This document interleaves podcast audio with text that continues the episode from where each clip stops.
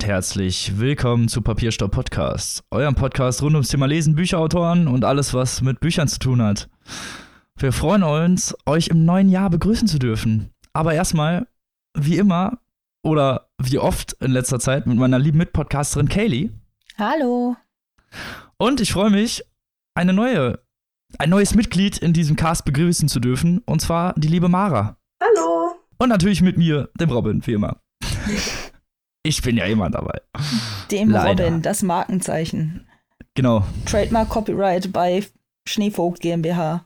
alles. Ihr müsst sofort Geld bezahlen, wenn ihr nur meinen Namen denkt. Verdammt, ich werd arm.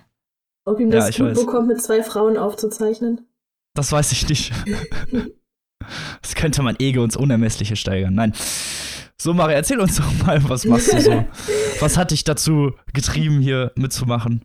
Ähm, ja, also erstmal so generell, ich bin 27. Ich muss immer nachdenken, aber ja, ich glaube 27. ich studiere gerade interkulturelle Wirtschaftspsychologie und ja, bin auf Jodel von dem Robin aufgelesen worden sozusagen. Und Haha, aufgelesen. Literaturpan. Aufgelesen. genau, und er hat mich gefragt, ähm, ja, weil wir über das Thema Bücher ähm, geschrieben haben, ob ich nicht Bock hätte, irgendwie mir das mal all anzuhören und mitzumachen. Und jetzt bin ich hier. Ja, so schnell geht's. Genau. Seht ihr? Wenn ihr auf Jode seid, dann könnt ihr auch bald dabei sein. Nein, aber freut uns doch, dass wir dich begrüßen dürfen und dass du Lust hast mitzumachen. Und ja, wir können ja mal einmal kurz sagen, habt ihr die, habt ihr die Nach-Silvesterzeit und Weihnachtszeit und so gut überstanden? Ja, doch. Im Anbetracht der Umstände, das ist, an mir geht die ganze Feiertagszeit, weil ich ja Geburtstag hatte, nicht ganz so spurlos vorbei. Man wird sich ja doch der Vergänglichkeit der eigenen Existenz bewusst, um es mal ganz philosophisch zu sagen. Okay. Zu deutsch, ich fühle mich alt und das zieht dann sich auch noch ins neue Jahr rein. Aber sonst, Ja, ich weiß, was du meinst. Das habe ich immer auch an meinem Geburtstag. Dann guckt man so raus, starrt aus dem Fenster, wird Ich sich seiner Vergänglichkeit, sein, seiner niederen Existenz bewusst. ja, bei mir läuft es eher so Bernd das Brot mäßig, so Raufasertapete anstarren und darauf warten, dass der Rest der Zeit bis zum Ableben auch noch verrinnt. Man merkt, ich bin Ja, so gar nicht sind- negativ eingestellt. Ja, ich positiv gerade sagen, wir neue freien, Jahr. wir freien sie, wir, wir steigen direkt fröhlich ein. Überhaupt kein Problem. Ja, du dann auch, Mara. Ähm, ja, doch. Also ich musste direkt auch nach Silvester wieder losarbeiten, weil ich äh, gerade im Praxissemester bin und hatte überhaupt keine Lust. Aber man, ja, man tut, was man tun muss, ne? Ja, gibt ja keinen drin vom Genau. System, ne? Aber man muss es so halten. Ich arbeite gern für meinen Konzern und dann. Äh, ja. Aber dann ist doch so eine schöne kleine Podcast-Auszeit auch doch mal was Nettes. ja, auf jeden Fall. Durchaus. Ja. Da können wir uns nicht beschweren. Freue mich nicht. ja, aber natürlich steigen wir wie immer ganz engagiert, steigen wir natürlich wie immer total engagiert ins neue Jahr ein. Mit einer neuen Folge. Und ja, wir haben uns natürlich wieder ein lustiges Folgeplänkel überlegt. Und zwar passend zur ersten Folge dieses Jahres, was wir uns so äh, dieses Jahr als Vorsätze genommen haben, literarisch oder nicht literarisch, das äh, könnt ihr selbst entscheiden. Und ja, Kelly, erzähl mir doch mal von deinen Vorsätzen für dieses Jahr. Oh Gott, wenn ich mir die Folge nächstes Jahr im neuen Jahr anhöre, schlage ich mich wahrscheinlich wieder selber. Aber Ja, so ich läuft das glaub- mit Vorsätzen. Ja, ich weiß. Ich glaube, so Vorsatz Nummer eins ist endlich das Studium über die Bühne zu bringen. So auf Biegen und Brechen. Und das ist so der Fokus Nummer eins fürs kommende Jahr. Und ansonsten literarisch. Ich habe hier noch eine Menge Bücher rumstehen, die dann auch mal gelesen werden wollen. So welche, die zum Teil hier schon vor zehn Jahren angeschafft wurden und dann irgendwie doch auf dem Pile of Shame landeten. Und ansonsten möchte ich mir eigentlich endlich mal auch ein paar Bücherregale in die Wohnung stellen. Ich weiß noch nicht wohin. Ich weiß noch nicht, wie ich diesen. Vielleicht finde ich noch eine Dimension, eine vierte Dimension in, meinem, in meiner Wohnung, wo ich das noch unterbringen kann. Ansonsten sehe ich ein wenig Anbau. schwarz. Ja, eben. Genau so ein. Einfach So ein nur, Balkon dran genau, bauen. So ein irgendwo. Bücherbalkon. Ich finde, das klingt schön. Ja, Aber irgendwo muss hier noch Platz für ein Regal hin, mindestens eins, damit das Ganze nicht ganz so unorganisiert herumfliegt. verständlich. Wie schaut's Aber bei euch hast ja aus? schon gute Hm? Vorsätze. Ja. Äh, ich äh, kann deinen Studiumsvorsätzen unterstützen, den habe ich nämlich auch. Dito. Obwohl, äh, ob das sowas wird, naja, ich will nicht schwarz malen. Ich äh, werde mich dran setzen, aber ja. Und literarisch wollte ich mal wieder ein bisschen mehr Klassiker angehen. Sachen, die vor allen Dingen hier schon seit Jahren bei mir rumfliegen, weil wenn man dann Rezensionsexemplare bestellen darf und keine Ahnung was, dann bleiben doch schon schnell viele Bücher liegen. Ich meine, bei euch wird bei jedem von euch wird das wahrscheinlich auch so sein, dass ihr euch lieber neue Bücher kauft, anstatt die zu lesen, die im Regal stehen, obwohl das natürlich total bescheuert ist. Ja. Aber was will man machen? Und deswegen nehme ich mir als dieses, äh, dieses Jahr als Vorsatz, mehr Klassiker zu lesen und mehr Bücher vor allem, die ich hier schon seit Jahren stehen habe. Und werde dieses Jahr deswegen wahrscheinlich auch eine ganze Ecke weniger Rezensionsexemplare vorstellen. Und bei dir, Mara, wie sieht's bei dir so aus? Ähm, ja, also als nicht sozusagen themenbezogene Vorsätze würde ich auf jeden Fall sagen, dass ich 2019 so zum Ich kümmere mich mal um mich selbst Jahr mache. Also, dass man mal ein bisschen guckt, äh, ja, was man für sich und die eigene Gesundheit tun kann vor allem. Und Auch nicht schlecht. Ähm, Sehr ja, guter Vorsatz. bin da schon ganz gut dabei und hoffe, dass ich das jetzt so weiter durchziehen kann.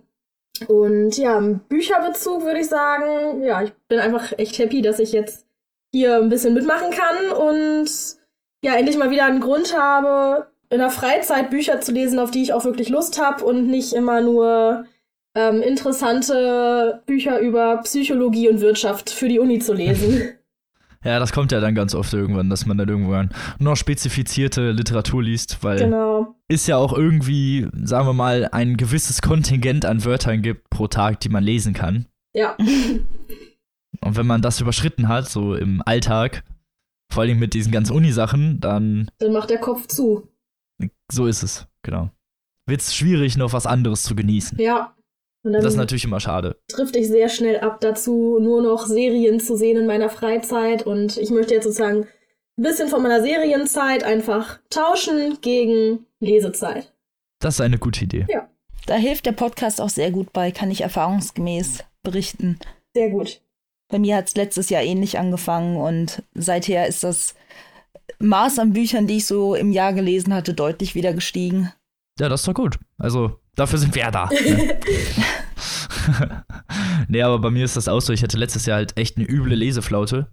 Ich weiß nicht, ob ich das erzählt habe. Ich habe wirklich von März bis äh, November oder September ich kaum ein Buch gelesen oder was heißt doch klar, habe ich Bücher gelesen, aber wirklich, ich habe es gerade so geschafft, in diesen zwei Wochen dann immer so die 200, 300 Seiten zu lesen, was für meine Verhältnisse schon echt wenig ist. Und seit September, seit Dodgers, glaube ich, habe ich wieder so einen Bezug dazu einfach und habe auch wieder Lust zu lesen.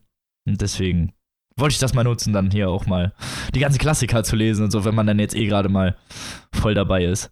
Ja. Und sich nicht neu motivieren muss. Das macht man ja oft dann mit neuen Büchern. Dann sieht man irgendwas, will das unbedingt lesen und dann mot- motiviert einen einfach das neue Buch dazu wieder zu lesen. Aber brauche ich gar nicht. ja, aber haben wir doch alle schon mal ganz gute Vorsätze. Auf das wir sie auch einhalten mögen. Ja, Genau. wir werden es über das Jahr mal sehen. In in den, Leute, die äh, die Folge später hören, die werden wahrscheinlich dann auch sich Ja. denken, ah, Wie gesagt, wenn wir nächstes gemacht. Jahr um diese Zeit sagen können, dass wir wenigstens die Hälfte davon erfüllt haben und das Studium ganz oben hingestellt als Pflicht, dann haben wir vielleicht dieses Jahr nicht ganz so versagt. ja. Das würde ich doch mal so unterschreiben. Aber das, das Fazit machen wir dann vielleicht Ende des Jahres, wie gut wir unsere Vorsätze einhalten konnten. Wäre auch mal ganz interessant. Aber dann bis im Dezember zu der Auflösung. Das ist das Problem von den Zukunftspodcastern. Naja, Ja. aber man muss ja auch sehen, es gibt ja vielleicht Leute, die hören das in der Vergangenheit. Uh, wir sprechen aus, zu euch aus der Vergangenheit. Die hören Wisst ihr in damals, als Trump. Präsident war und wir eine Umweltverschmutzungskatastrophe hatten? Ah, da war die Welt noch in Ordnung. Jetzt Ich wird's Meta. sagen. Keine todbringenden Blizzards und Echsenmenschen, die die Welt überfallen, so wie bei euch jetzt. Damals, als die Erde noch rund war. als, die, als der Himmel noch nicht verdunkelt wurde, um die ganzen Roboter auszurotten, die sich gegen uns aufgelehnt haben. Wer Matrix geguckt hat, wird wissen, was ich meine. Als wir noch nicht alle rosa Delfin-Vibratoren zurückgeben mussten. Ah ja, oh nein. Ihr macht mir gerade etwas Angst. mein armer Delfin-Vibrator. Also mit dem Rest kann ich mich arrangieren, aber das? Das geht gar nicht. Du kannst doch gar nicht mitreden. Ja, ich weiß. Bei mir ist es mein, meine Batman-Bettwäsche, also. Prioritäten und so.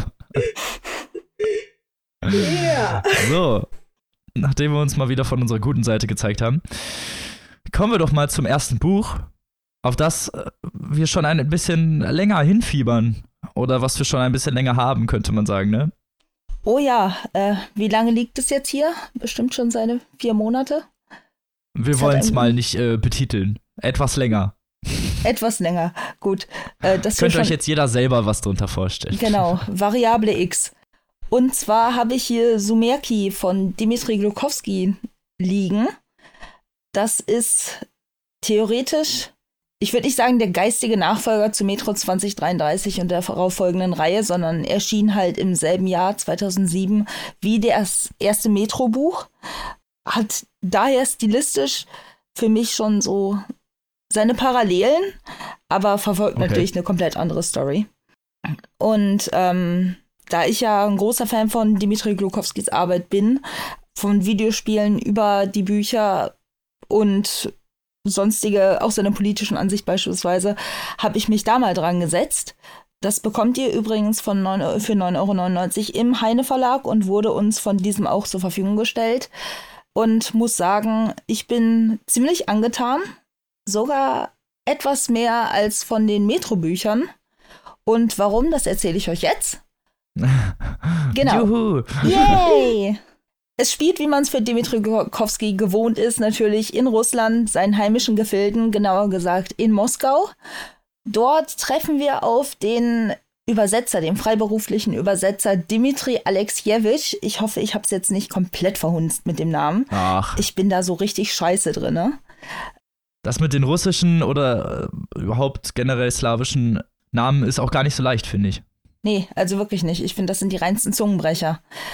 Es ist ja auch oft so, dass sie dann nochmal einen Nicknamen haben, also eine Abkürzung, Abkürzung des Namens und dann heißt der mit Vollnamen irgendwie, keine Ahnung, Nikolai Alexejewitsch und hat, heißt dann aber abgekürzt Pruvov oder so. Also dann haben die vier verschiedene Namen, so, das ist so, ja, egal. Man muss dazu sagen, damit ich mich jetzt nämlich noch vollends blamiere, der Protagonist des Buches, Dimitri Alexejewitsch, hat theoretisch seinen Autorenvater seinen Namen abgeluchst. Äh, Dimitri Glukowski selbst heißt nämlich Dimitri Alexejewitsch Glukowski. Ähm, Ha. Deswegen, wenn ich es jetzt schon verhunze, dann denunziere ich den Autoren gleich mal mit, mit meiner Unfähigkeit. ähm, jedenfalls, wie gesagt, Mitte 30, freiberuflicher Übersetzer, wohnhaft in Moskau. Schlägt sich so mit seiner Arbeit tagtäglich so ein bisschen das Leben um die Ohren. Ist jetzt nicht unbedingt finanziell bestens betucht, was halt das Freiberufliche und gleich den Job als solchen mit so ein bisschen mit sich bringt. Und ähm, in Ermangelung an Aufträgen macht er sich eines Tages einfach mal wieder auf und klappert so ein wenig seine alten Auftraggeber ab und ähm, bekommt von einem tatsächlich wieder mal einen Auftrag geliefert, der sich aber von den übrigen sehr unterscheidet. Während er für gewöhnlich eigentlich nur Englisch zu Russisch übersetzt, wird ihm dieses Mal ein Buch bzw. ein Transkript angeboten, welches aus dem Spanischen übersetzt werden müsste, was so gar nicht sein Steckenpferd ist. Irgendwann mal so vor 10 Jahren, 20 Jahren in der Schule gehabt, ein bisschen angebrochen, hier noch ein spanisches Wörterbuch rumliegen, aber viel also mehr nicht hat wirklich er für den Job so, so toll geeignet. Genau, kennt man, aber wenn das Geld knapp ist, dann greift natürlich nach jedem Strohhalm, dem man so zu krie- den man so kriegen kann. Und ähm, in Ermangelung anderer Optionen nimmt er sich dem Auftrag an. Während er für gewöhnlich eigentlich nur Verträge, Instruktionen und sonstigen, nennen wir es mal Kleinscheiß, übersetzt, ist das jetzt aber eher was historisch angehauchtes. Äh, vergilbtes Papier, seltsamer Lederumschlag, mutet schon ein wenig seltsam an. Und entsprechend fasziniert ist er dann auch davon, als er sich das erste Mal da dran setzt und feststellt, dass er das Kapitel 2 in der Hand hat. Was mit Kapitel 1 ist, ist noch fraglich. Und Okay. ähm, wie soll man sagen, das Ganze ist eine Ungereimtheit nach der anderen, könnte man sagen. Es beginnt allein damit, dass der komplette Text sehr seltsam formuliert ist. Ähm, jedes Kapitel beginnt beispielsweise mit den Worten das, Komma, nachfolgender Satz. Und diese dauerhaft wiederkehrende, es ist halt, es mutet alles schon sehr mystisch an, muss man dazu sagen. Das Ganze ist eine Dokumentation der Reise einer Dschungelexpedition nach Yucatan, datiert etwa 450 Jahre vor unserer heutigen Zeit, irgendwann um die Zeit der, äh, Zeit der Eroberung von Mittelamerika und Südamerika von den Conquistadores, den spanischen Eroberern, und verfolgt die Geschichte eines Mönches, der mit einer größeren Truppe losgeschickt wurde, um die Maya-Kultur zu erforschen und zu dem damaligen Zeitpunkt natürlich auch so ein bisschen inquisit inquisitorisch. Danke. Danke dir, lieber Robin. Das ist echt Kein ein Zungenbrecher. Jedenfalls das Ganze auch zu christianisieren, um es mal so auszudrücken. Das heißt, sie haben den eigentlichen Auftrag, alte Maya-Statuen, Schriften etc. zu zerstören, um den Leuten dort den christlichen Glauben aufzuzwingen. Also ist es so ein bisschen Buch im Buch. Es ist zwischenzeitlich. Auf, genau. Es wechselt sich dauerhaft zwischen den Ansichten von Dimitri, der dieses Buch transkribiert, und den eigentlichen Texten, die er da gerade währenddessen übersetzt, sodass man selbst immer einen durchgehenden Einblick darin hat, was ihm gerade offenbart wird. Man kommt also wirklich Schritt für Schritt der Geschichte näher, so wie er es auch tut. Ich habe zum Teil wirklich, ich habe das Ganze in einem Rutsch durchgelesen und habe mich eins zu eins in dem Autoren wiedererkannt, äh, in dem Übersetzer wiedererkannt und indirekt halt auch in dem Autoren, weil da sehr, sehr viele Parallelen verlaufen. Und ähm, er schreibt in den Zeilen, wo er nicht gerade übersetzt, handelt es sich sehr viel einfach um diese Neugier und Spannung, die er empfindet, während er immer weiter in diese Geschichte eindringt und Kapitel für Kapitel ihm zugeschoben werden, damit er seine Arbeit weiter fortführt. Und eins zu eins im Buch macht er sich einen Tee und macht sich fix was zu essen und ich schnappe mir diesen Moment von der Spannung, die sich da loslöst und laufe in die Küche und mache mir meinen fünften Tee und schnapp mir einen Happen zu essen. Und es ist, man geht da irgendwann, ist es so immersiv, ich bin da total drin aufgegangen, muss ich sagen. Und da es nicht dabei bleibt, sondern das Ganze noch sehr, sehr mysteriöse bis Endzeit-apokalyptische Züge annimmt, wie man es von der Maya-Kultur nicht unbedingt nicht gewohnt ist, baut sich eine enorme Spannung auf. Denn irgendwann erreicht es den Punkt, dass er diesen Texten so verfällt, dass er eine regelrechte Sucht entwickelt, an das nächste Kapitel zu kommen.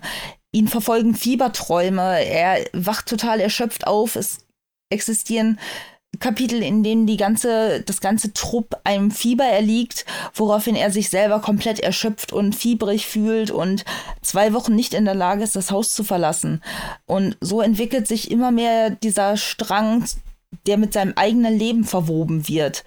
Und das Ganze gipfelt dann letztlich in einer seltsamen Mordserie, die sich in seinem Leben eins zu eins spiegelt, wo plötzlich das Übersetzungsbüro geschlossen wird, weil die Miliz auf der Spur des Typen, der das erste Kapitel in den Händen hielt, äh, herausfindet, dass dieser ermordet und oder gar entführt wurde oder beziehungsweise umge äh, umgekehrt entführt oder gar ermordet, muss man ja eigentlich sagen. und ähm, das Ganze spitzt sich immer weiter zu, bis man erkennt, dass diese beiden Schicksale dieses Trupps und den Vorhersagungen der Maya direkt mit unserer heutigen Zeit und eventuell sogar dem Ende der Welt verknüpft sind. Uh, krass. Also Realität und so Fiktion in Anführungsstrichen verschwimmen. Dann Immer oder mehr. historische Aufzeichnungen eigentlich. Genau das ist es. Es ist theoretisch eine Vorankündigung dessen, was uns in unserer heutigen Zeit zu erwarten hat und dass Dimitri eventuell nicht nur ein Übersetzer, sondern eine Art Prophet und Überlieferer ist. Und den Rest würde ich jedem ans Herz legen, den sowas wirklich genauso packt wie mich, weil das sind jetzt ähm, 512 Seiten hat das Buch insgesamt, 488 davon widmen sich dem Roman selbst, daraufhin noch ein kurzes Glossar angeschlossen, das viele aztekische Wörter, spanische Wörter erklärt, weil so wie er da mit seinem Wörterbuch sitzt und immer wieder nachschlagen muss, gerade Antikes, sitzt man da selber und blättert immer wieder im Glossar zurück. Wie gesagt, dieses, dieses Nachempfinden ist so enorm bei mir gewesen, dass ich da mich eins zu eins mit ihm verwoben gesehen habe. Also ich fand es sehr, sehr lesenswert. Es hat eine Menge Spaß, eine Menge Spannung gebracht. Und das Ende ist Dimitri Glukowski typisch krass. Ziemlicher Mindfuck. Mindfuck, genau das ist es. Also es ist wirklich sehr abgehoben und episch, muss man sagen. Und da trennen sich dann vermutlich die Geister dran, ob es over the top ist. Aber mir persönlich hat es zum Beispiel sehr gut als Abschluss gefallen und ich hatte da eine Menge Freude dran. Und ja, also von mir aus wieder eine klare Leseempfehlung. Ich suche mir irgendwie nur Bücher raus, die ich toll finde, finde ich, stelle ich fest. Und so auch wieder. Ja, aber es hier. klingt auch echt gut. Also von den Prämissen und von der Umsetzung her. Auf jeden Fall. Wahrscheinlich, weil es also, auch nur ein Roman ist und nicht so eine ganze Reihe. Genau, das ist. Ich war am Anfang ein wenig fasziniert, weil ich das Cover gesehen habe und es unter den Neuerscheinungen erschien. Es war aber nur natürlich die Neuerscheinung der Auflage. Das Buch selber ist schon halt seine guten elf Jahre, zwölf Jahre muss man mittlerweile sagen alt und erschien parallel zu Metro 2033, das ihm ja zu seiner großen Prominenz und seinem Ruhm verholfen hat. Und ich habe das Gefühl, das ging total unter neben diesem großen Metro-Hype, der da entstanden ist.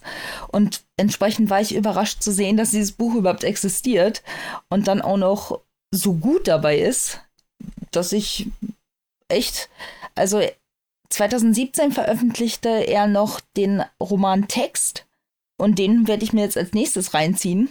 Einfach nur, weil es mich jetzt gerade gepackt hat und ich mich frage, was da denn noch so hinter dem Autoren schlummert, was mir bisher nicht Hm. so auf dem Schirm war. Da schließe ich mich doch vielleicht an. Ich finde das auch total interessant, weil ich war vor sechs Monaten noch in Mexiko und habe die ganzen Ruinen gesehen, wo halt eben Oh, äh, die Statuen halt da irgendwelche Nasen oder sowas abgeschlagen wurden von diesen christlichen Inquisitoren und so.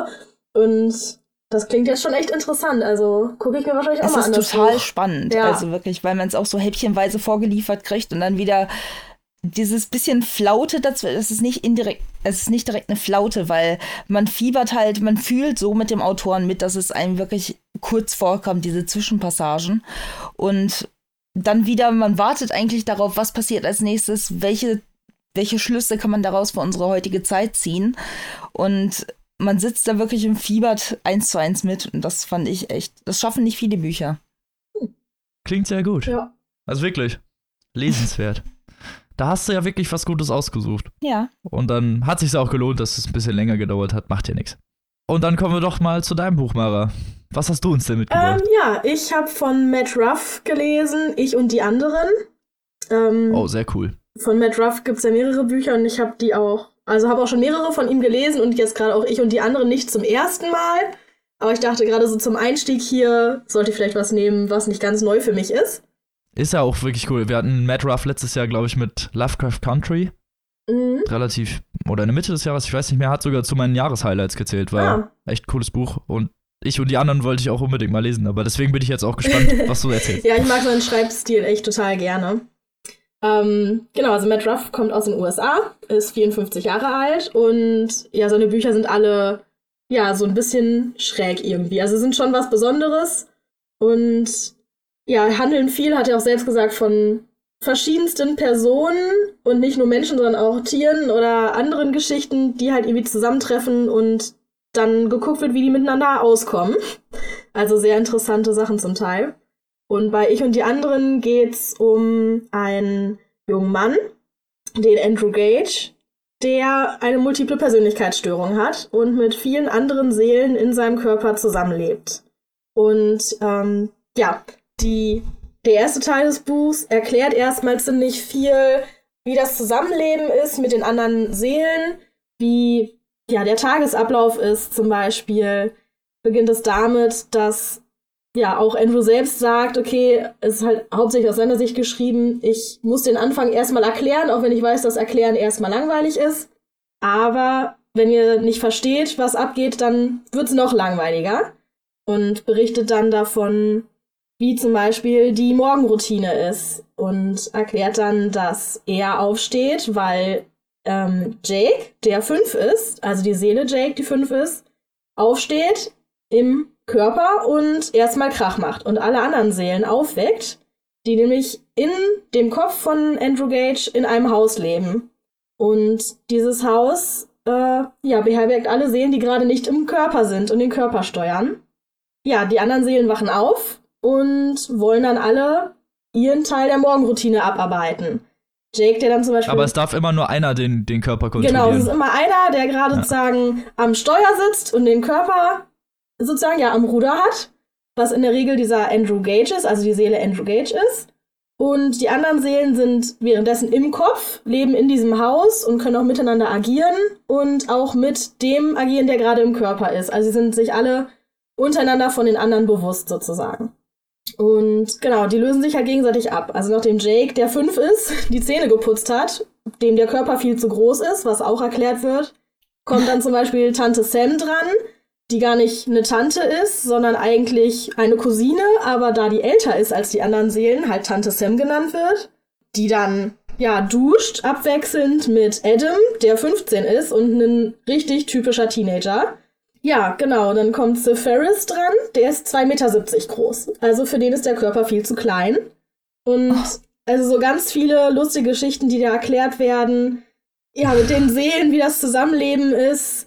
Äh, alltägliche Probleme eines Schizophrenen. Genau, also richtig komisch. Obwohl im Buch zum Beispiel auch gesagt wird, dass äh, Schizophrensein nochmal was anderes ist, als eine multiple Persönlichkeitsstörung ja, ja. zu haben. Und genau, da komme ich auch. Stimmt, das habe ich jetzt falsch genau, gesagt. Genau, da komme ich später auch noch kurz zu. Ähm, es ist auf jeden Fall, der Anfang ist eh ziemlich leicht geschrieben und man muss ziemlich häufig ähm, schmunzeln oder sogar lachen. Weil, ja, wie gesagt, diese Erklärung von dem Sprung von dem kleinen Jake, der fünf ist, zu dem äh, Sir Ferris, der 2,70 Meter ist, wie die mit dem Körper umgehen und ja, einfach auch dann zum Beispiel die, die Seele, die sozusagen als Vater beschrieben wird. Und dann zum Beispiel an einer Stelle sagt, äh, in der Regel ist Andrew der, der morgens auf Toilette geht, aber ab und zu ähm, kommt der Vater und meldet sich freiwillig dafür, sich mal wieder richtig schön auszuscheißen. Weil er das halt vermisst. Weil wenn man halt selbst in diesem Haus im Kopf ist, dann hat man das halt nicht so.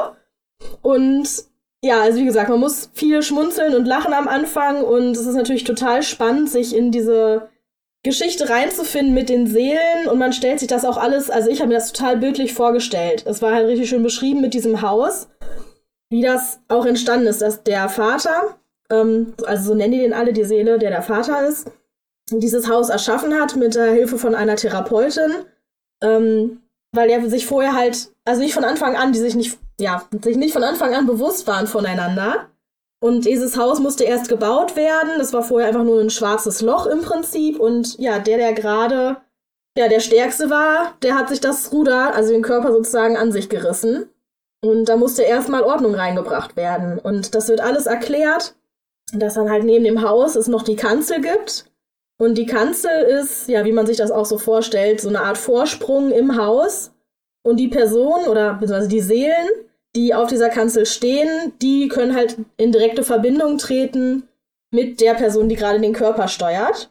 Und können sich halt mit dem unterhalten. Das ist dann ganz praktisch, wenn Andrew zum Beispiel irgendwo ist und da spricht jemand äh, Französisch.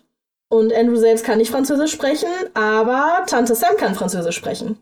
Dann ruft er Tante Sam auf die Kanzel und die übersetzt dann für ihn.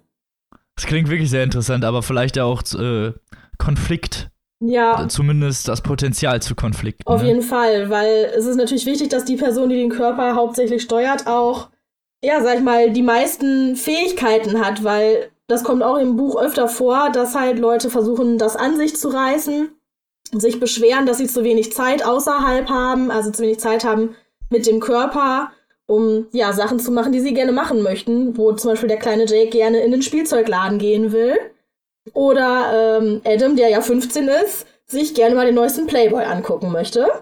Und es ist wirklich super interessant und ja, genau, damit beschäftigt der erste Teil vom Buch sich. Also erstmal die ganzen Hintergründe zu erklären und der macht das, finde ich, auch sehr gut. Und man stellt sich alles total bildlich vor. Darf ich fragen, wie alt der Körper so ja, etwa ist? Wird da was zu gesagt? Der Körper ist 29 und Andrew Gage, also die Seele, der den steuert, ist 26. Wurde aber, wo das Buch im Prinzip anfängt, vor zwei Monaten erst geboren. ist oh sozusagen mit 26 geboren worden. Also ist eigentlich die jüngste Seele, äh, die erst entstanden ist. Genau, er ist, er ist mit der neuesten Seelen. Die hat mich der Vater sozusagen aus dem See gerufen. Der See ist das, wo neue Seelen draus geboren werden. Das ist halt auch ein Teil von der Landschaft um das Haus drumherum. Und äh, ja, genau, der ist extra erschaffen worden, um den Körper zu steuern. Also eigentlich hatte der Vater vorher den Körper gesteuert und der ist aber halt durch dieses ganze Haus bauen äh, mit der äh, Therapeutin zusammen halt total müde geworden. Und das war, wurde ihm alles zu anstrengend und er meinte, ich brauche eine Seele, die mich unterstützt dabei, äh, mit der ganzen Geschichte fertig zu werden. Und hat deswegen sozusagen Andrew Gage erschaffen. Und als 26-jährige Seele fertig aus dem See gerufen. Und genau, der Vater hat dann gesagt, okay, komm, ich kümmere mich jetzt um das Haus, also um das Innenleben sozusagen, und du bist ab jetzt für den Körper zuständig. Und ja, das ist sozusagen, oh.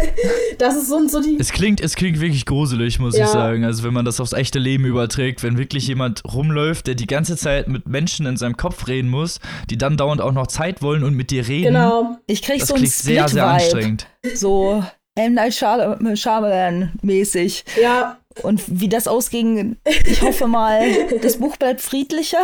Mm, ja, naja. Na, habe ich mir schon gedacht. naja.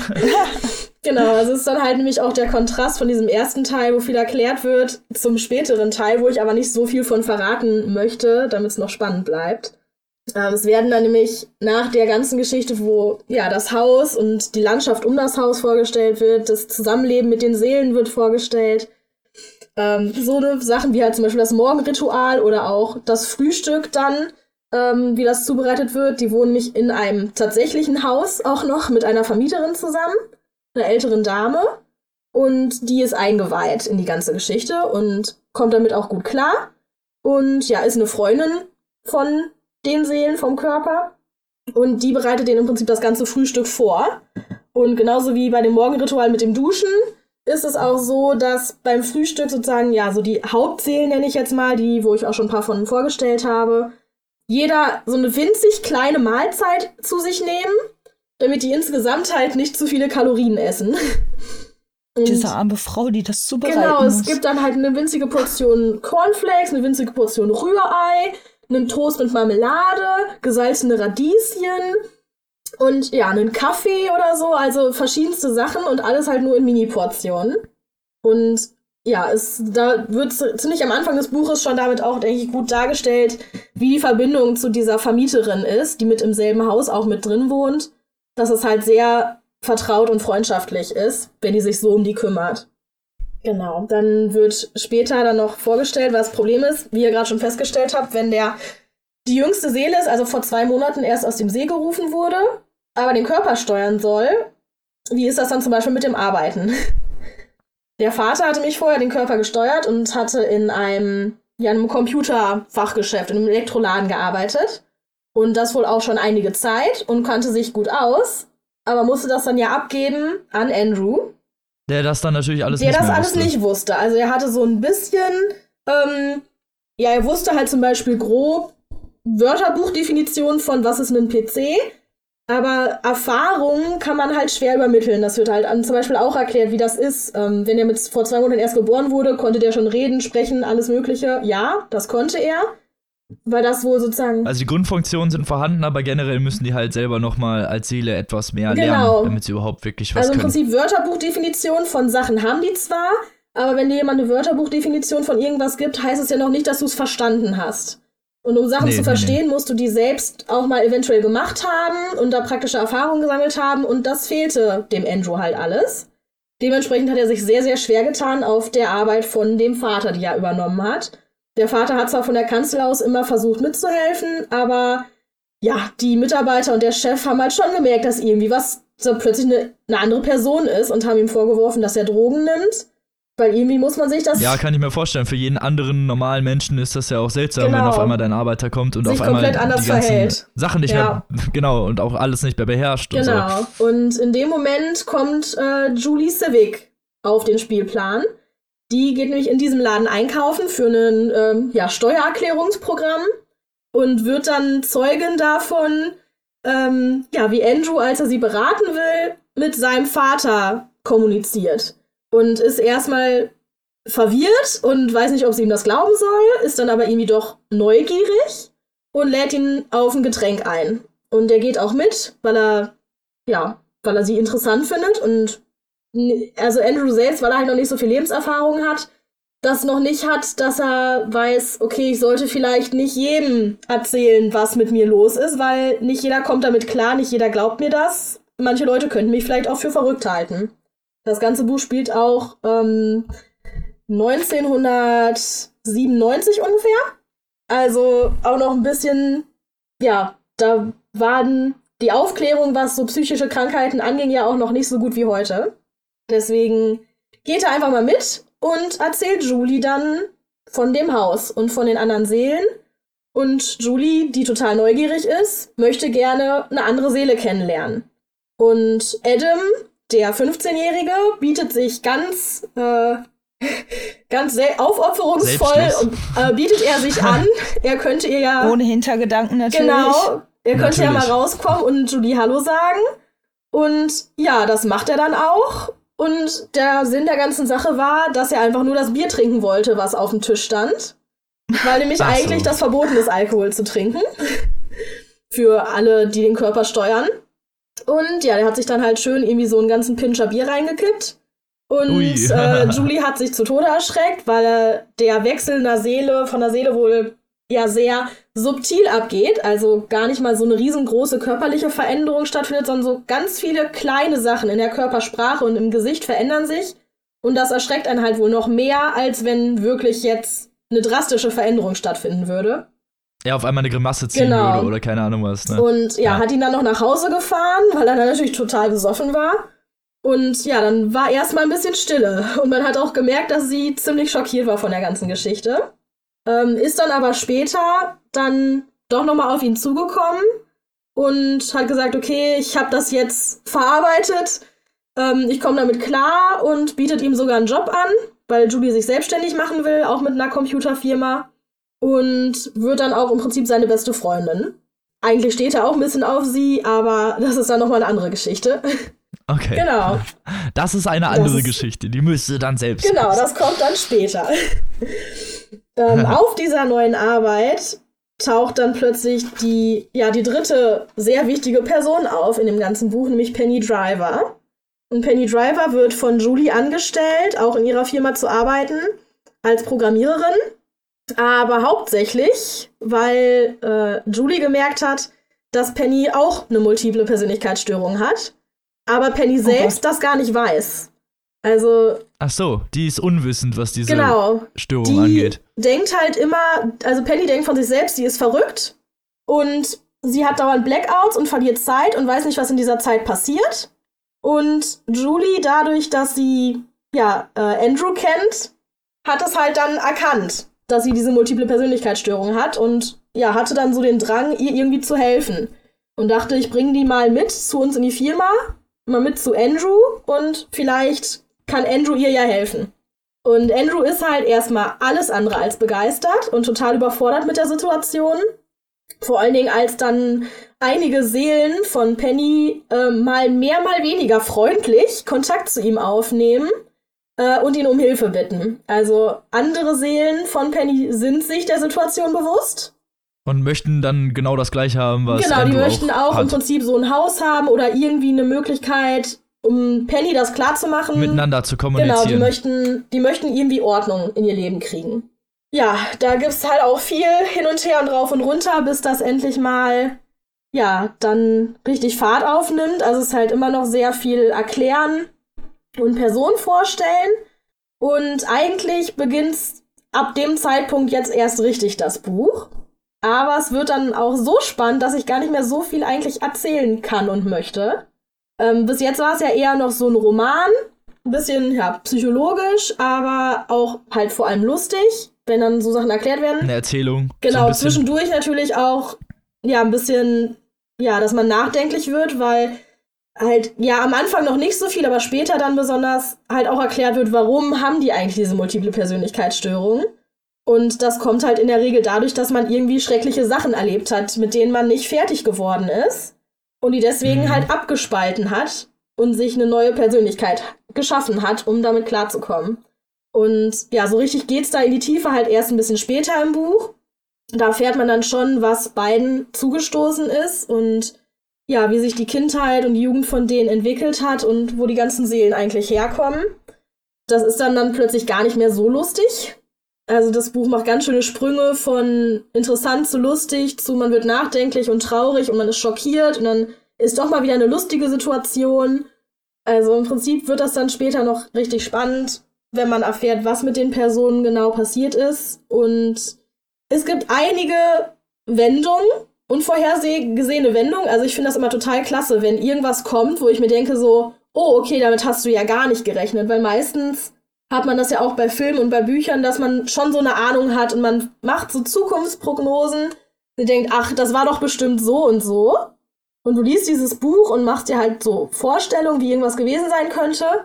Und dann kommt eine Stelle und das wird aufgeklärt und denkst dir so, ach so, okay, da lagst du ja komplett daneben mit deiner Vermutung. Und Ja, das gibt's Ja. öfter mal, ne? Dass man dann denkt, man hat's, man hat's gecheckt, aber dann genau, doch das nicht. kann das Buch aber das auch ist ja das, was die gut. guten Bücher ja. ausmacht. Wie fandst du das Buch denn insgesamt? Äh, ich fand es sehr gut. Ich fand es auch super gut geschrieben.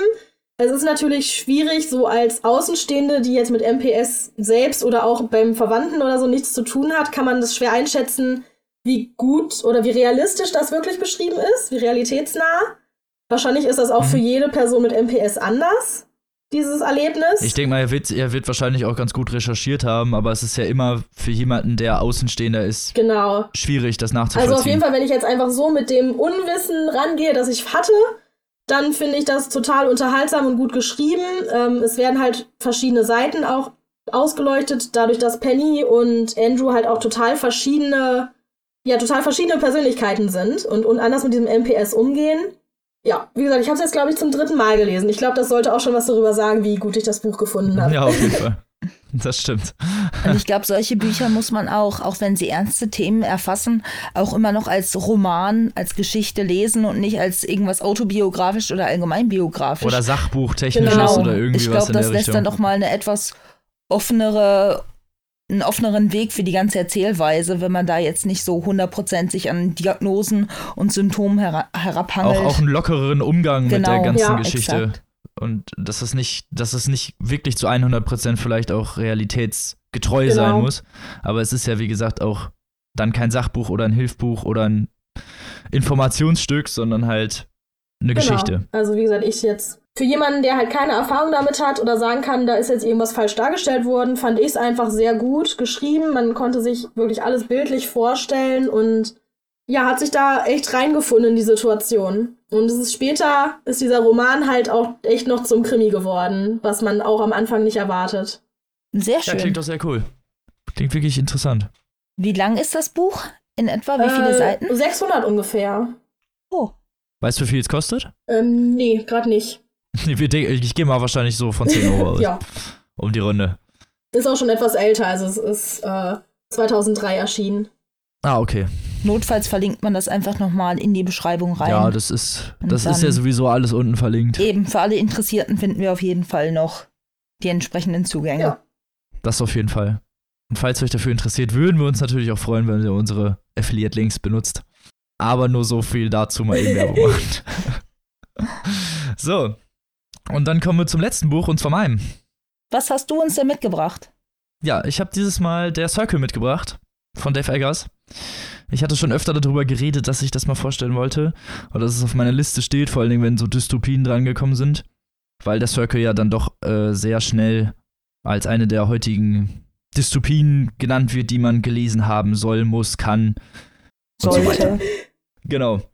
Das Buch ist äh, 2013 rausgekommen. Also jetzt noch nicht so alt. Äh, von Dave Eggers habe ich ja geschrie gesagt, geschrieben. Dave Eggers relativ bekannter Autor. Hat so unter anderem äh, ein herzzerreißendes Werk von umwerfender Genialität geschrieben. Und halt Der Circle, das sind so die beiden bekanntesten Werke. Und ja, ich glaube, wir hatten ihn auch schon mal irgendwann in irgendeiner Folge hier. Ich weiß es aber nicht mehr ganz genau. Und kann mich nicht mehr genau dran erinnern, ja. So, aber das Buch ist beim Kiwi Verlag rausgekommen und steht schon, wie gesagt, sehr lange bei mir im Regal. Ungelesen. Und ich weiß auch nicht warum. Also ich habe mich jetzt dann mal aufgerafft. Endlich mal. Genau, und es geht um die junge May Holland, die nach ihrem Studium für die Gas- und Wasserwerke ihrer Stadt arbeitet, also eigentlich in so einem Job versauert, könnte man sagen, in dem sie halt eigentlich gar nicht arbeiten wollte. Und ihre Freundin bzw. Mitbewohnerin, ehemalige im Studium, Annie, hat äh, einen Job bei dem renommierten Social Media Alleskönner der Circle ergattert und hilft ihr, also May Holland, äh, dort auch einen Job zu ergattern. Und so kommt May von den miserablen Job der Wasserwerke an das glorifizierende Silicon Valley der Circle. Das, dieses neue aufstrebende Firma. Der Circle ist so ein Zusammenschluss, könnte man sagen, aus Google, Facebook, Twitter, Instagram und allem, was man Social Media mäßig in irgendeiner Weise. Also das Internetmonopol. Also eine ganz große Nummer. Ja, genau, hat sich so ein Monopol erschaffen. Und was an der Circle anders ist als an vielen anderen, ist, dass die durch diese ganzen Social Media Kanäle eine Identität für jeden Menschen geschaffen haben. Das heißt, du kriegst dann eine Identität und bist dadurch nicht mehr anonym unterwegs. So ein bisschen unser heutiger Albtraum. Könnte man sagen, ja. Das ist aber so das, was von Anfang an auch schon gesagt wird, was der Circle macht. Und ist so in der Bevölkerungsbetrachtung halt nun mal das krasse neue moderne Unternehmen, junge Unternehmen, so wie das bei uns halt äh, Google oder ähm, Tesla ist die ja dann immer irgendeinen Blödsinn machen und keine Ahnung was und Ping-Pong-Tische anstatt richtige Arbeitsplätze haben und so ein Blödsinn. Und sowas ist äh, der Circle halt auch. Und äh, May wird dann, bekommt dann den Job und an ihrem ersten Tag am Circle wird sie halt erstmal von so zwei, ich würde sagen, Marionetten, das sind halt so, so Leute, die kommen, die, man sieht halt schon, die sind dafür ausgebildet, irgendwie jemanden einzuführen und irgendwen rumzuführen und setzen die ganze Zeit so ein strahlendes Gesicht auf und erzählen dir nur die Vorteile und nur, was man kannst du hier machen und was kannst du da machen und May läuft natürlich mit einem sehr staunenden Blick über diesen Campus, weil die haben wirklich sehr viel Ausstattung, also egal was man sich vorstellen kann, der Circle hat's. So, und die haben auch ähm, die neueste Technologie, natürlich die neuesten Handys, alles, was man sich irgendwie vorstellen kann, halt, ist da verfügbar. Und was daran noch krass ist oder was das, wodurch der Circle brilliert, ist, dass er nicht nur in einer Richtung irgendwie technologisch agiert, sondern halt in viele verschiedene. Und dadurch ähm, wird May dann erstmal durch die ganzen Bereiche geleitet und ihr wird erstmal alles gezeigt, so dieses ganze, wie funktioniert der Circle überhaupt, wie, wie ist das aufgebaut, wie ist dieses ganze Verhältnis? Und es ist alles so, so wie die das erklären, wirkt es alles so ein bisschen, ja, wie gesagt, wie so ein modernes Unternehmen. Natürlich hat man keine freie Arbeitszeiten, aber es ist dann, es wird ja auch heutzutage immer mehr darauf geachtet, dass man ähm, sich mit einem Unternehmen identifizieren kann, dass man das als familiäres Zusammenhalt betrachtet und nicht als jeder arbeitet alleine und dann geht man um 16 Uhr nach Hause und dann ist man froh, wenn man zu Hause angekommen ist. Genau das wollen die das nicht, äh, wollen die ja nicht machen und das merkt man im Circle immer mehr, dass da halt auch viele Nebenaktivitäten und viel, viele Sachen nebenher, neben der Arbeit halt auch noch laufen für Squash-Turniere. Also die haben auch riesige freie Plätze, wo es dann Tennisplätze gibt und Yoga-Plätze und alles, was man sich halt irgendwie vorstellen kann. Also theoretisch das Unternehmen als Dreh- und Angelpunkt des gesamten Lebens und alles spielt sich um dieses Unternehmen drumherum ab, egal ob Freizeit oder wirkliche Arbeit. Ein bisschen große Familie. Ja, genau. Also es wird immer gesagt, es ist so ein bisschen, äh, also es ist alles frei, auf freiwilliger Basis. Aber die Angebote gibt's halt und wenn man interessiert ist, soll man die dann auch bitte nutzen. Und es gibt aber auch viele, wie gesagt, viele Veranstaltungen. Es gibt Partys, es gibt Diskussionen, es gibt alles. Also. Ist ja schon sehr realitätsnah, wie du sagtest, zu dem, was Silicon Valley so momentan zu etablieren versucht. Äh, schon ein wenig, auf jeden Fall. Also so, es geht in diese Richtung. Es ist halt auch, es wirkt auch alles am Anfang sehr utopisch. Man hat natürlich von Anfang an sehr, sehr ungutes Gefühl irgendwie dabei, weil es alles zu gut wirkt. Wisst ihr, was ich meine? So, wenn man, wenn man irgendwas präsentiert bekommt, was so gut aussieht und wo man alles umsonst bekommt, die kriegen dann auch umsonst Krankenversicherung und keine Ahnung was. Also das Rundum-Paket an mhm. Versorgung. Wo ist der Haken? Ja. Genau, und man, das ist genau das, was man sich die ganze Zeit fragt. Wenn irgendwas zu gut klingt, als dass es wahr sein könnte, ist es meistens nicht wahr. Und genau das ist das Prinzip, was so ein bisschen die ganze Zeit während des Buches so bei mir mitgeschwungen ist, wo ich mich die ganze Zeit gefragt habe, wo kommt jetzt der ja, Turning Point? Auf den großen Knall, ne? genau. Und ja, das passiert zumindest zu Anfang halt auch nicht so krass. Äh, zum einen deswegen, weil äh, May natürlich unter dem Schutz ihrer besten Freundin steht und natürlich dann, falls sie mal ein Fauxpas aus Versehen begeht, nicht sofort dafür zur Rechenschaft gezogen wird. Und zum anderen aber auch selbst, weil May unglaublich naiv ist. Oh. Also sie rennt da so durch den Circle mit Scheuklappen durch, als würde sie diese ganzen Sachen halt einfach überhaupt gar nicht sehen. Also sie ist halt viel zu, ja, naiv eingenommen. Weiß ich nicht. Gerade bei so einem Unternehmen ist es ja dann den Wölfen zum Fraß vorgeworfen. Ja, so ein bisschen. Also es gibt eine Szene am Anfang, das ist dann kurz nach, äh, kurz äh, nach, also an ihrem ersten Tag am Ende, kommen erstmal jemand und tauscht ihren Laptop gegen ein Tablet aus und überträgt einfach ihre gesamten persönlichen Daten auf das Arbeitstablet. Hm. Genauso wie mit dem Arbeitshandy. Ach, Kriegt einfach das neueste Smartphone und alle Daten werden von dem alten auf das neue übertragen. Wo ich mir schon als Privatperson direkt gesagt hätte, so, äh, nein, das sind äh, meine Privatsachen so. Ja, Da will ich nicht, dass das auf Firmending ist, weil ich weiß ja nicht, ob die das kontrollieren können oder nicht. Ne? da Deswegen, würden schon ein paar Alarmleuchten ich finde das nicht so ja. schön. So ist es. Und dann, dann, dann kommt die Szene, wo ich wirklich, also da, das war so das erste Mal, wo man dann echt gedacht hat, okay, da geht irgendwas nicht mit richtigen Dingen zu, ist, als dann kurz nach dieser Szene mit den Handys ähm, sich mehrere Leute vorstellen und wollen, dass May Verträge unterschreibt und haben dann Notar und Oh, super. Krankenversicherung und keine Ahnung was und dann muss sie teilweise mit Daumenabdruck und Iris-Scan unterschreiben. Und was sagt der Notar eiskalt zu ihr? Ja, aber frag mich nicht, was da drin steht, weiß ich selbst nicht. Und sie so, ach egal. Ey, das ist das ist Originalzitat gewesen und ich mir einfach nur so, ja, mhm, okay, klar, wenn mir jemand einen Notar einfach einen Vertrag gibt und sagt, ja, unterschreib mal einfach so, klar. Tu ich. Am besten noch mit voll. Blut,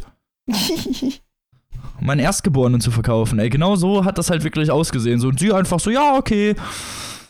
Und das sind ja nicht irgendwelche, keine Ahnung, äh, Endnutzer-Lizenzvereinbarungen von iTunes, sondern das ist halt nun mal dein Arbeitsvertrag so und dein Krankenvertrag, keine Ahnung was, da guckt man ja schon also mal irgendwie rein. Das Ne? ganze Also, Leben ist in diesem Vertrag. Ja. ja, irgendwie mit eingebunden und so und sie liest sich das gar nicht durch. Und das ist so, ja, da, also man entwickelt während der Geschichte öfter sehr krassen Hass auf sie, weil sie es halt einfach alles überhaupt nicht so einsieht. Ich wollte gerade sagen, normalerweise sympathisiert man ja irgendwie mit seinem Protagonisten, aber da wäre das so ein bisschen. Hm. Nee, sie ist eher ein. Antagonist. Sie ist wirklich ein richtiger Antagonist. Hohoho. Und das meine ich so. Und es ist halt, also das Buch ist wirklich unglaublich schwer zu lesen, wegen diesen ganzen Sachen. Also es ist dann, um jetzt mal ein bisschen zu meiner, zu mein, meiner Enderzählung der Geschichte zu kommen. Man merkt über die Zeit, sie arbeitet in einer Customer Experience. Das ist dann, sie kriegt dann so ein Headset und so ein Bildschirm. Und noch einen zweiten Bildschirm und da muss sie dann Fragen beantworten. Also da kommen dann Fragen von irgendwelchen Kunden und sie muss diese Kundenfragen beantworten. Also eigentlich, wie gesagt, Customer Experience, ne? Mhm. Aber so ein Hilfecenter. So. Also es ist supportmäßig, Callcenter Support. Ja, so ähnlich, genau. Und sie muss dann immer auf diese Fragen antworten und muss dann immer auch, kriegt dann einen Zurückfragebogen. Also ihre Arbeit wird dann bewertet und sie muss dann halt irgendwie auch so einen Score von mindestens 95 Ja. halten. Alleine schon sowas. Mhm. Ne, das geht gar nicht. So, und dann hat sie halt, wie gesagt, diesen einen Bildschirm und noch einen zweiten Bildschirm, wo Arbeitsanweisungen drauf kommen, also von Vorgesetzten, die dann ihr irgendwie Tipps geben oder was auch immer. Und über die Zeit bekommt sie immer und immer mehr Bildschirme, die verschiedene Sachen anzeigen. Ich will jetzt nur mal so ein, zwei davon erklären. Und der eine davon zum Beispiel ist halt äh, der Social Experience Kanal. So nennen die das da. Und sie, ja, sie wird dann halt automatisch ihren Interessen gleichend aus verschiedenen Social Media Kanälen einfach mit da integriert. Also es wird einfach ein Social Media Profil von ihr gemacht und alles, alle Social Media Profile, die sie irgendwo hatte, werden jetzt dann über ihr Arbeitsprofil vereint und dann hat sie den Inner Circle, wo dann einfach diese ganzen Mitarbeiter des Circles sind und den Outer Circle, wo sie dann noch andere Leute hat. Und es wird dann auch von der Customer Experience, also von der Social Media Abteilung, sehr klar definiert, dass sie doch auf jeden Fall partizipieren sollte. Also es ist nicht Pflicht, aber die Leute, die halt einen hohen Partipi Partizipationsscore haben, da gibt es wirklich dann einen Score für, die sind dann halt auch die, die da das Sagen haben im Endeffekt und die da auch erst schneller aufsteigen. Also schon wirklich extrem totalitäres System mit Ultraüberwachung eigentlich im Endeffekt. Also man, man wird immer stutziger und immer stutziger und es wi- entwickelt sich halt immer, immer sektenartiger. Das erinnert mich richtig an so eine Black Mirror-Folge. Ja, ist es auch so ein bisschen. Es kommt wirklich einem so ein bisschen vor wie so eine Black Mirror-Folge. Und eine Szene, die sich dann kurz nach diesem, nachdem sie an die Social Media Kanäle angebunden wurde, ereignet hat. möchte ich jetzt mal als Ausdruck hier kurz einspielen. Und zwar mm, wird sie da zu ihrem Vorgesetzten eingeladen und ein sehr saurer Herr sitzt dort und sie weiß gar nicht, warum der sauer ist. Aber warum der sauer ist, das könnt ihr jetzt hören.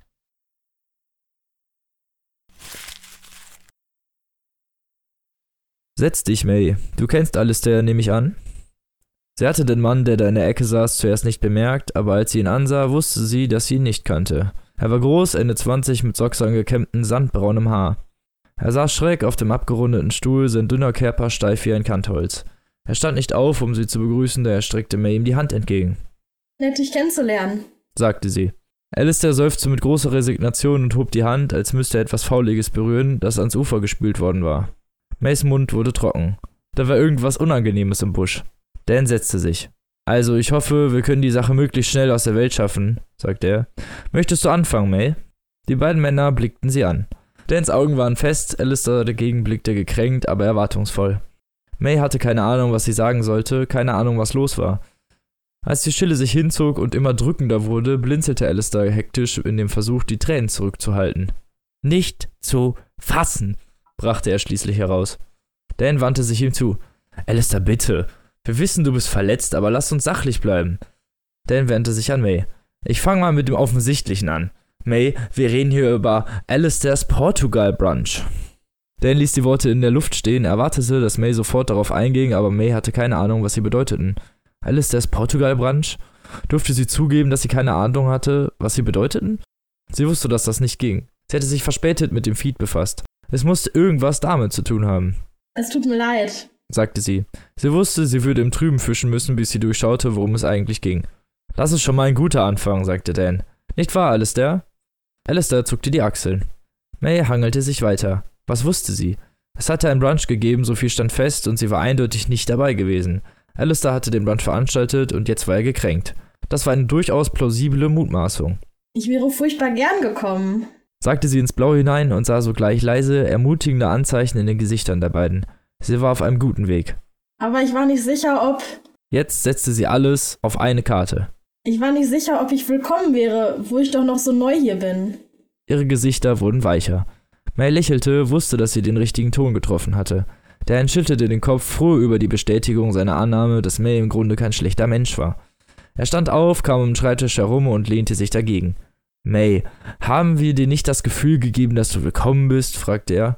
Doch, das habt ihr. Das habt ihr wirklich. Aber ich bin nicht in Alistairs Team und ich war mir nicht sicher, wie die Regeln sind. Also, ob ein Mitglied aus einem Team zu einem Brunch von einem erfahrenen Mitglied eines anderen Teams gehen kann. Dan nickte. Siehst du, Alistair, ich hab dir doch gesagt, es gibt eine einfache Erklärung. Alistair saß aufrecht, als hätte er wieder Kraft geschöpft. Aber natürlich bist du willkommen, sagte er und tätschelte ihr spielerisch das Knie, obwohl du ein bisschen gedankenlos bist. Alistair, bitte. Tut mir leid, sagte er und holte tief Luft. Ich hab's jetzt im Griff. Ich bin sehr froh. Es folgten noch ein paar entschuldigende Worte, gemeinsames Lachen über Verständnisse und Missverständnisse und Kommunikation und Flow und die Ordnung des Universums und schließlich war es genug. Sie standen auf. Umarmen wir uns zum Schluss, sagte er, und sie taten es, bildeten einen engen Kreis neu entdeckter Gemeinschaft.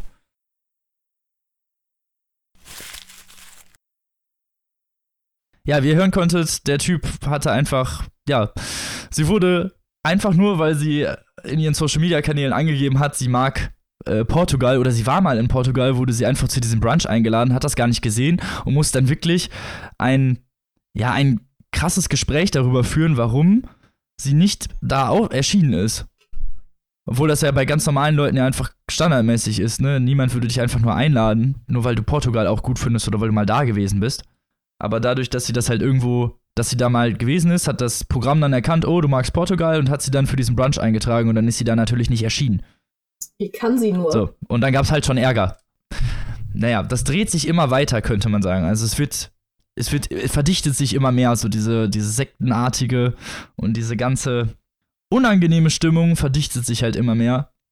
Und ja, wie das Ganze endet, und wo es wirklich hindriftet, weil das ist echt eine heftige Richtung, das könnt ihr euch dann selbst oder müsst ihr euch selbst durchlesen. Da möchte ich jetzt nicht zu viel zu erzählen. Aber ja, wie man gehört hat, ich war von dem Buch äh, zwiegespaltener Meinung ein bisschen. Weil es ist zwar einerseits natürlich wirklich erschreckend, wie sie da durchläuft, auch wie in, mit was für einer Naivität, weil viele Leute sind ja auch wirklich so, dass sie, naja, sagen wir mal, einen feuchten Kehricht auf ihre Persönlichkeitsrechte geben und halt alles im Internet einfach präsentieren. Sei es ihre Kinder, sei es äh, ihr neues Shampoo, sei es irgendwas. Und deswegen das jetzt gar nicht so abwei ab abwegig ist. Das, was mich eher ja, so ein bisschen genervt hat in dem Buch war, dass viele Sachen, also der Circle ist ja international tätig und die machen ja Sachen für den normalen Konsumentenmarkt. So. Und wenn die irgendwas erfinden, wie zum Beispiel diese Identität, in der alle Social Media Kanäle in einer wirklichen richtigen Identität, Identität zusammengefasst werden würden, würden alle Leute ja sofort auf die Barrikaden gehen und sagen so am Arsch. Die Anonymität ist ja das. Der Anreiz ja, der Vorteil des Internets. Internets. Ja. Ja, genau das ist es halt.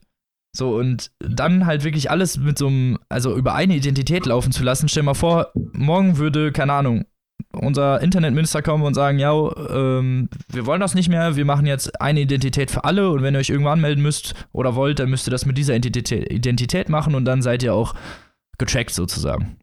Oder es ist ganz klar, dass ihr das seid. Oh Gott. Da wird sofort Ärger geben, ne? sofort. Und jeder hätte sofort Angst und würde auf die Barrikaden gehen und das ist ganz normal, finde ich. Auch vor allen Dingen in der heutigen Zeit, wo man ja weiß, wie gefährlich diese Persönlichkeitsrechte sind und dass man die schützen muss. An dieser Stelle einfach mal alle Revue passieren lassen, was ihr allein im letzten Monat verschiedenen Plattformen gepostet habt. Yep.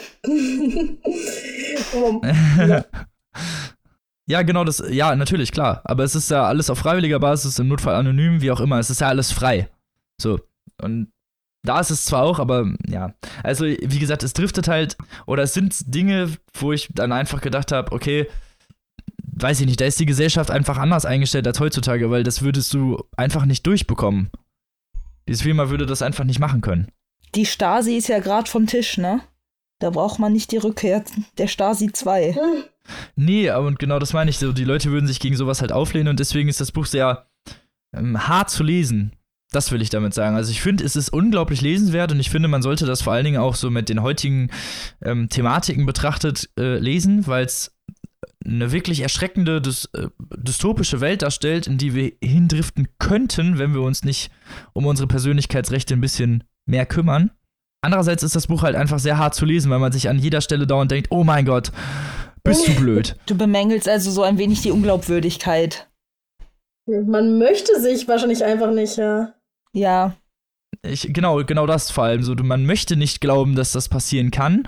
Und dann verachtet man natürlich auch sehr die Naivität der Protagonistin. Also es gibt durchaus Leute äh, in der Geschichte, die natürlich gegen dieses ganze Regime sind und wohin das alles driftet.